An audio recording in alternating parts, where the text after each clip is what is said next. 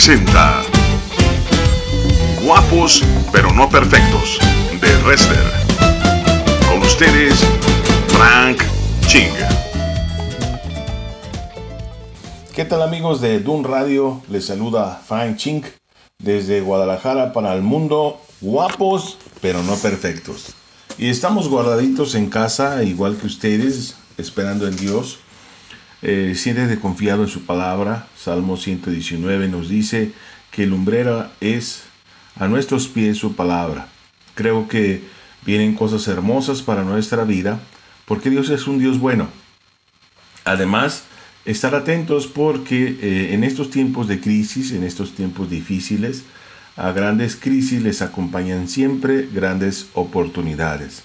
Y en este tiempo hay una gran oportunidad de la iglesia de poder servir, de poder amar, de poder ayudar a los que están en la zozobra, porque efectivamente nosotros estamos bajo el cuidado de Dios y la Biblia nos enseña múltiples momentos que la Biblia, que la iglesia ha pasado difíciles y en cada uno de ellos Dios ha sido fiel.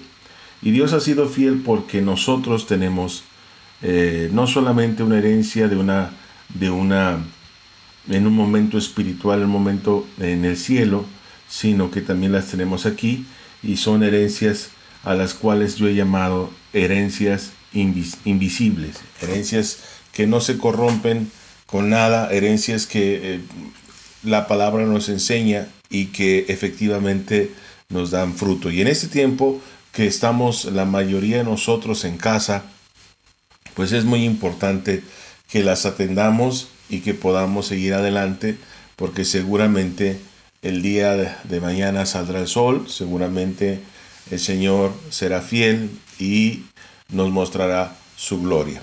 Por eso en Génesis capítulo 41 vamos a hablar el tema de herencias invisibles.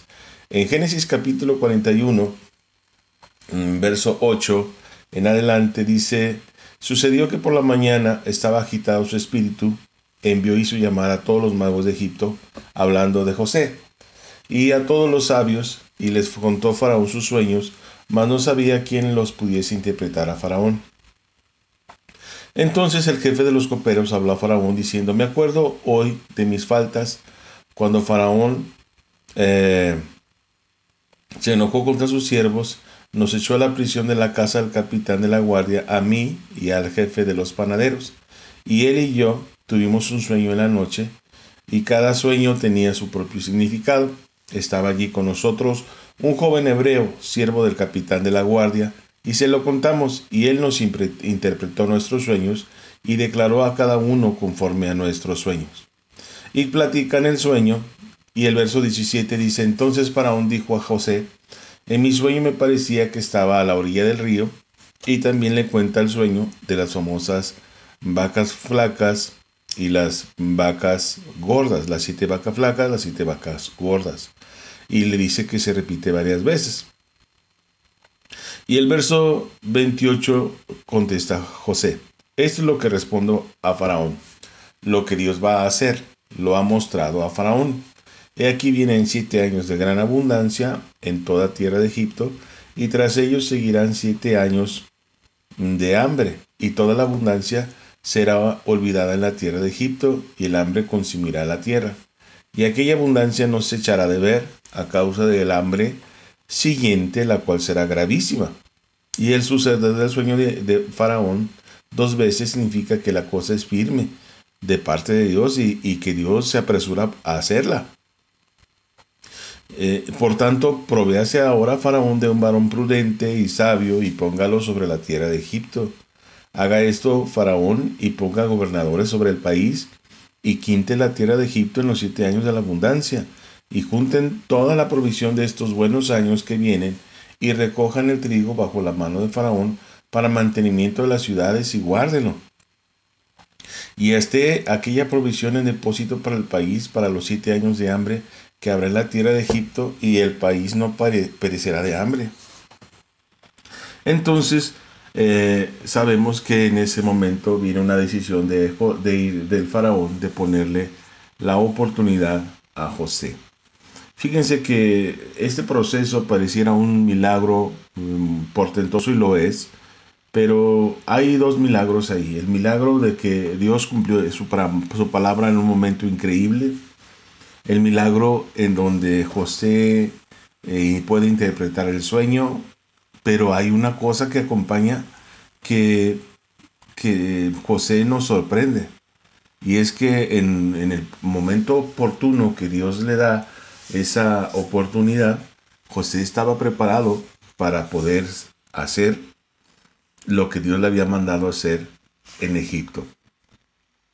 Porque Dios da gracia a José y Dios le respalda. El milagro no era salir de la cárcel, el milagro no era estar ante Faraón. Yo creo que el milagro era estar listo para la voluntad de Dios. ¿Y cómo es que estuvo listo para establecer la voluntad de Dios? Bueno, pues desde un inicio fue preparado para el gobierno. Y una de las cosas que tenemos que aprender es que nosotros vamos a, como iglesia, a enfrentar muchas circunstancias, muchos momentos difíciles. Pero hay quienes tienen dos visiones diferentes.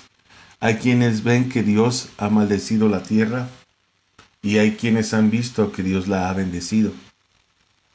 Y los que conocemos a Jesús nos hemos dado cuenta que Dios la ha bendecido con la presencia de Cristo en la tierra.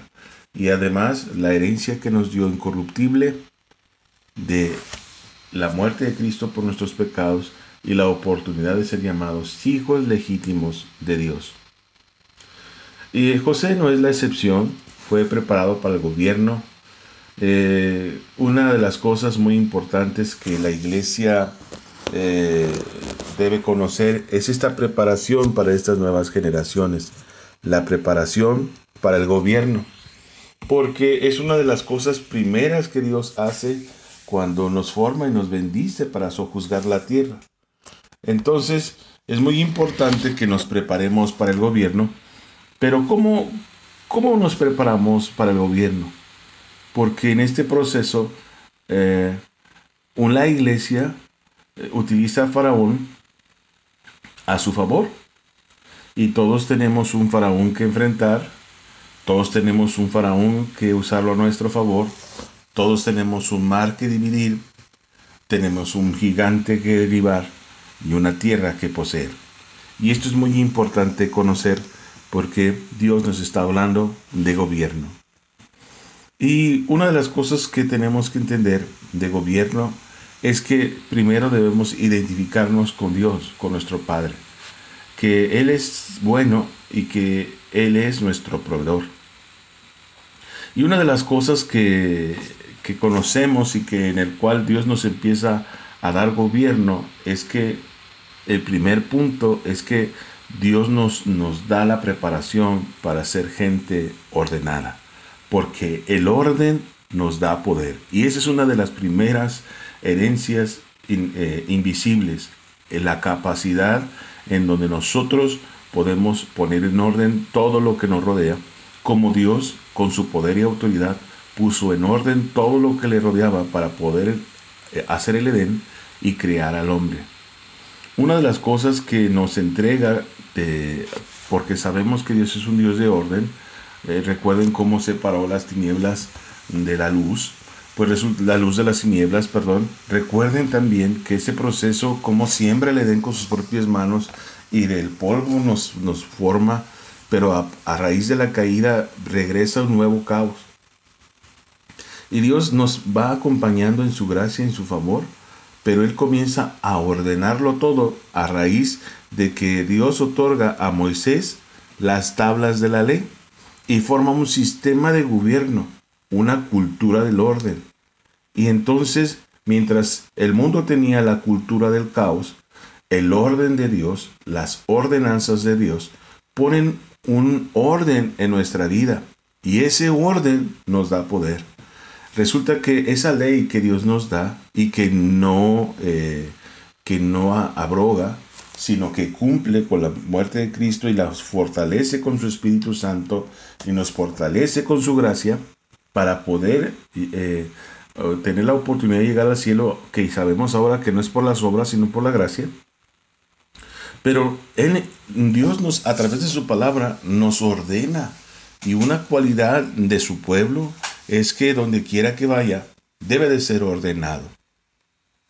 Es un gran milagro que José, a pesar de vivir tantas traiciones y momentos difíciles, tuvo ese poder de vivir una vida ordenada para llegar al momento oportuno. Si no tuviera una vida ordenada, hubiera tenido argumentos para hacerle infiel a Dios en el momento en que la oportunidad sexual se le presentó. Pero como tenía una visión clara, como él había estado en convivencia de su padre, como había sido entrenado en el orden, él pudo huir porque sabía que había un, propósito supremo en todas las cosas que estaba viviendo y que tenía que estar preparado para el gobierno. Y además que su vida ordenada le estaba dando poder y autoridad donde quiera que se encontraba. Nos hemos, nosotros hemos hablado acerca de la cultura del orden y es muy importante que nosotros, a través de Éxodo capítulo 20, que nos habla de prioridades, que nos habla del altar y que nos habla de prohibiciones, ¿verdad? Acerca de no robar, no matar, no, no jurar en vano y, no poner los ojos en cualquier cosa de, de las cosas creadas, sino darle la prioridad a Dios, que comienza el orden. Es muy importante que nosotros enseñemos a nuestros hijos desde pequeños aprender esta cultura del orden, porque el orden da poder. Desde pequeños a dejar las cosas en su lugar. Eh, eh, como resultado de ese orden podemos obtener nuestras emociones, nuestros eh, sentimientos y nuestras actitudes según las indicaciones de Dios. Porque muchos de nosotros no podemos ordenar ni siquiera nuestras, nuestras palabras cuando queremos hablar de cosas reales y verdaderas. No podemos no, no solamente mm, religiosas, sino en la pareja, cuestiones que tenemos que aclarar, cosas que no podemos decir, solamente sentimos y a veces no sabemos realmente lo que sentimos, porque tenemos un caos de emociones y no somos capaces de jerarquizar lo que estamos sintiendo, por qué lo estamos sintiendo, qué es lo que vamos a decir en esos momentos claves de comunicación, por qué lo vamos a decir y qué es lo que va a generar. Cuando tenemos una cultura del orden, sabemos el impacto de cada una de las cosas que nosotros podemos eh, detonar en nuestra vida. Porque las palabras, amados, las palabras son como, son como eh, bombas que nosotros podemos aventar y que podemos marcar para siempre una generación, que podemos marcar para siempre a nuestros hijos, a nuestra pareja. Por eso es muy importante que cuidemos nuestra palabra. Y, el apóstol Santiago nos, nos indica que este pequeño eh, instrumento puede incendiar un gran bosque. Es muy importante que la palabra que nosotros vamos a dar sea amorosa, sea intencionada y también las palabras que nosotros ofrecemos a nuestro Dios en oración también sean intencionadas. Porque el orden nos da poder. El orden, eh, recuerden que muchas veces Dios no nos va a escuchar si nosotros no oramos de una manera correcta. Por eso es muy importante poder ordenar nuestros pensamientos, nuestras emociones, nuestro corazón y aprender una cultura del orden. Porque muchas personas piensan que el orden es, es, un, es un verbo, pero realmente no es un verbo, es un sistema de vida, es una forma de vida.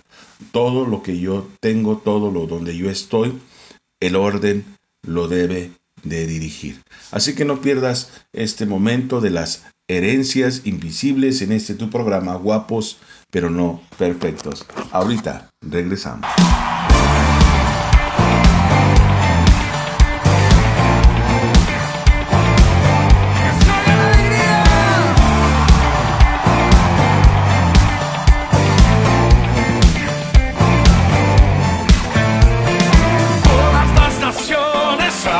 De tu nombre,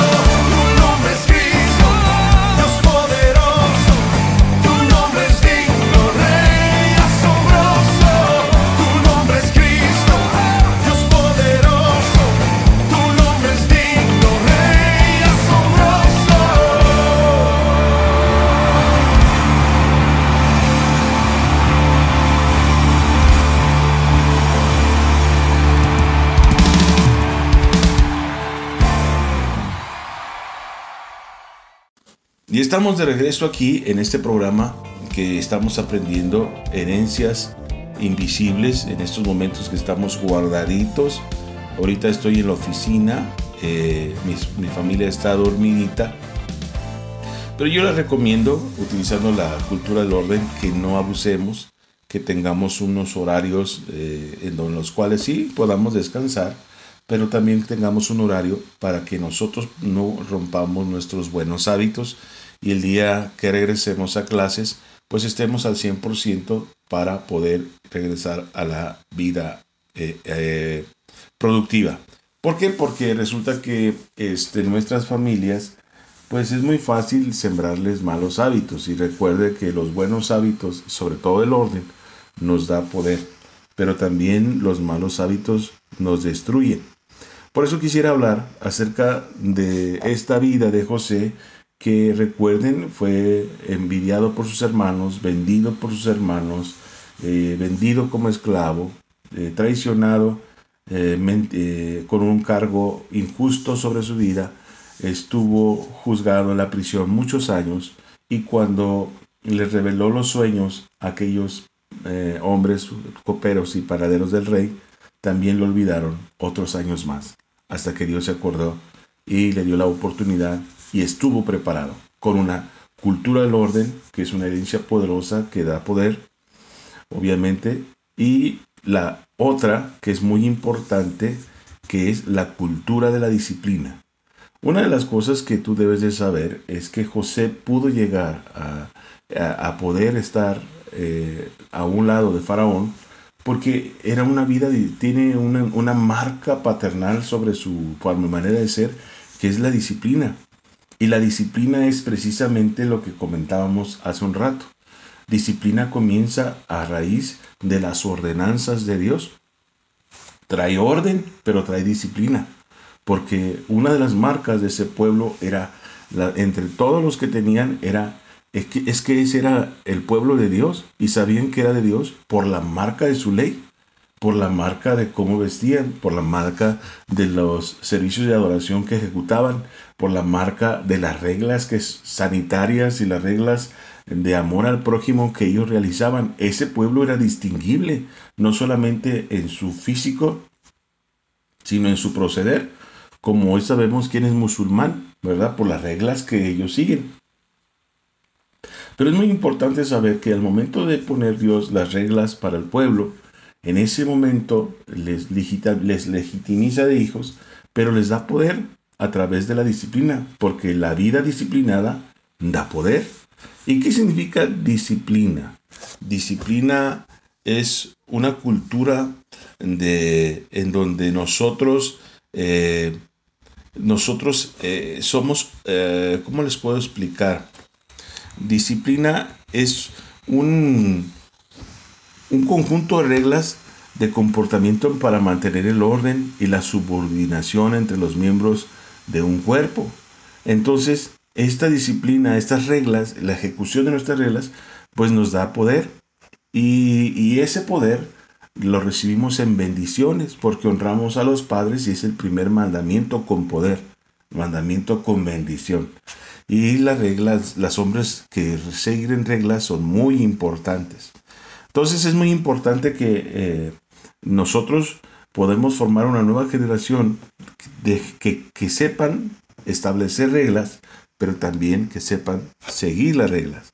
Las reglas de, casa, eh, las reglas de los, de los ámbitos escolares, las reglas de personales en donde nosotros tenemos una vida de oración no religiosa, sino de fe, es con un buen hábito de oración, un buen hábito de lectura de la palabra, las reglas de Dios formando en nuestra vida carácter, nos entrenan para el futuro, nos entrenan para estos momentos de, de, incertidumbre. Entonces, nuestra vida de oración, nuestra vida de lectura, nuestra vida de fe, nuestra vida de esperanza, eh, sale a la luz en estos momentos. Mucha gente cae en incertidumbre porque no tiene esa disciplina, esas disciplinas espirituales que deben de tener. Y no solo esto, sino que también nos entrenan para el futuro, porque disciplina tiene que ver con obediencia. Y, yo recuerdo eh, en un tiempo, llegué yo a los pies de Cristo y esa bendición me pudo dar la oportunidad de crecer. Yo cuando no era cristiano, pues abandoné la escuela y, y no, no, no, no pude terminar.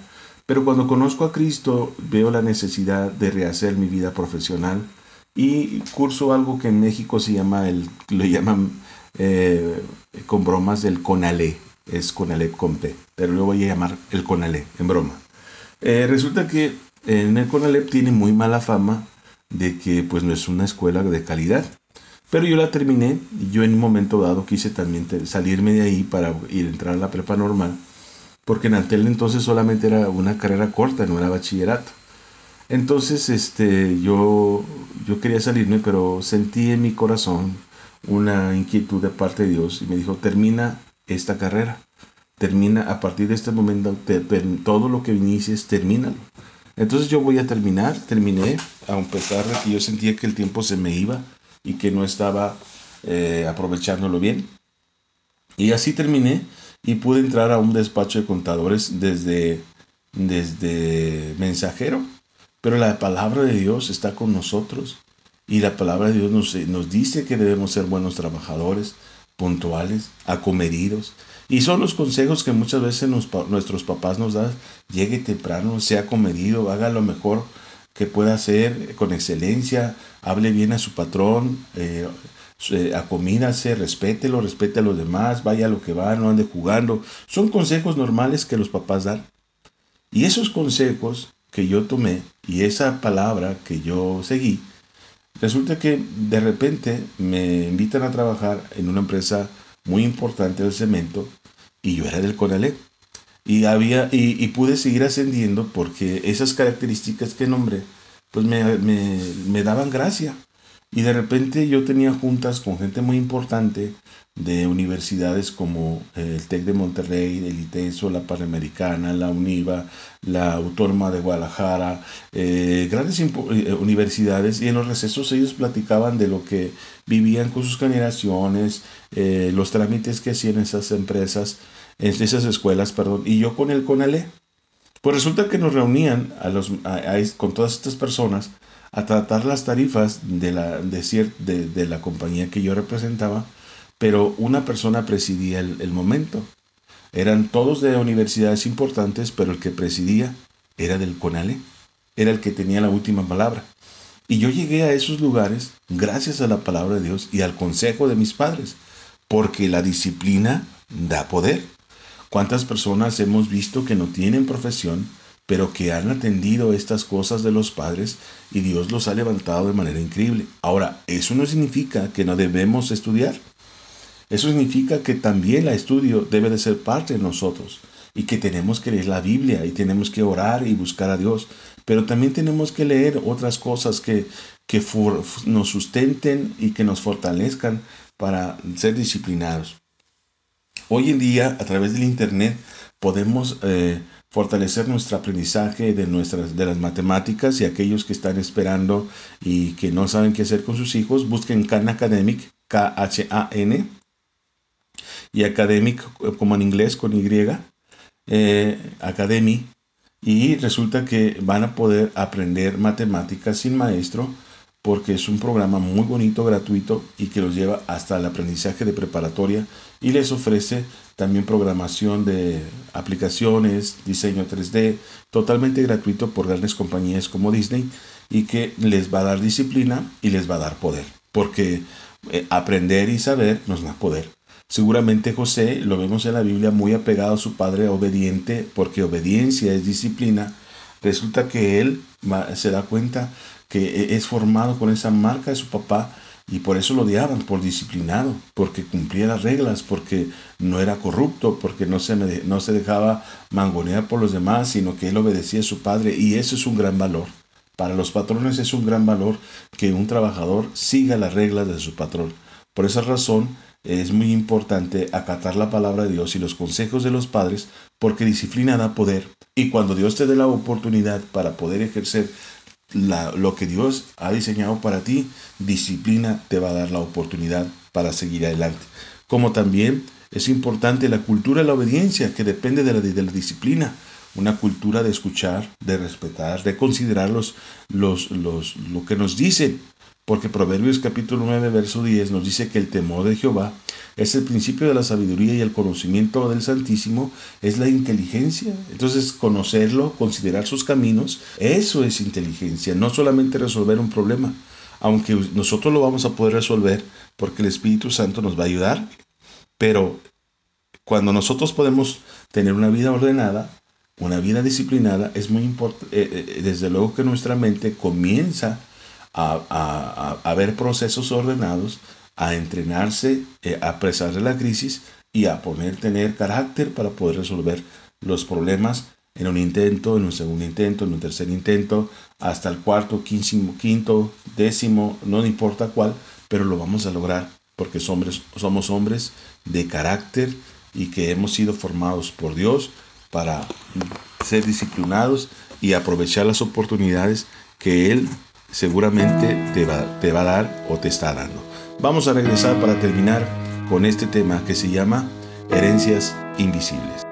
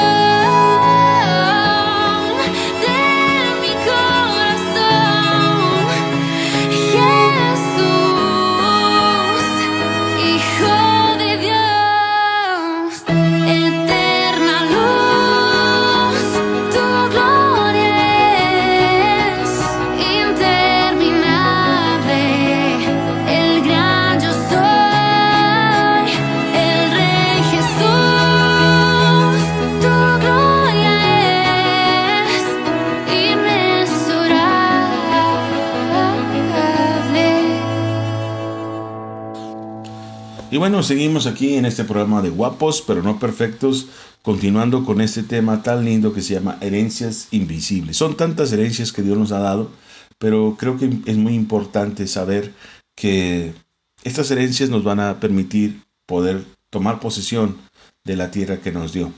Porque recuerden que todos tenemos que vencer un faraón, tenemos que usar un faraón a nuestro favo- favor, eh, dividir un mar, derribar un gigante o poseer una tierra. Entonces, pero debemos estar preparados con estas herencias que básicas que Dios nos da. Y, resulta que eh, la vida de José eh, nos muestra un último momento, pero un momento sorprendente en donde le revela el sueño a Faraón. Pero en ese sueño le dice que debe buscar una persona y casi le está moviendo las cejas para decir que soy yo y dice un plan de estrategia, mostrándonos que él tuvo una comunión con el Padre increíble, mostrándonos que tuvo una fortaleza espiritual en la prisión increíble, eh, mostrándonos que el plan de Dios era perfecto, que habiendo revelado el sueño del copero y del panadero, pudiera haber dicho, bueno, es que yo tengo que salir ahora, pero fue olvidado. Y muchas de las veces las cosas no resultan como nosotros pensamos, ni son tan rápidas como nosotros esperamos, porque Dios tiene un plan perfecto.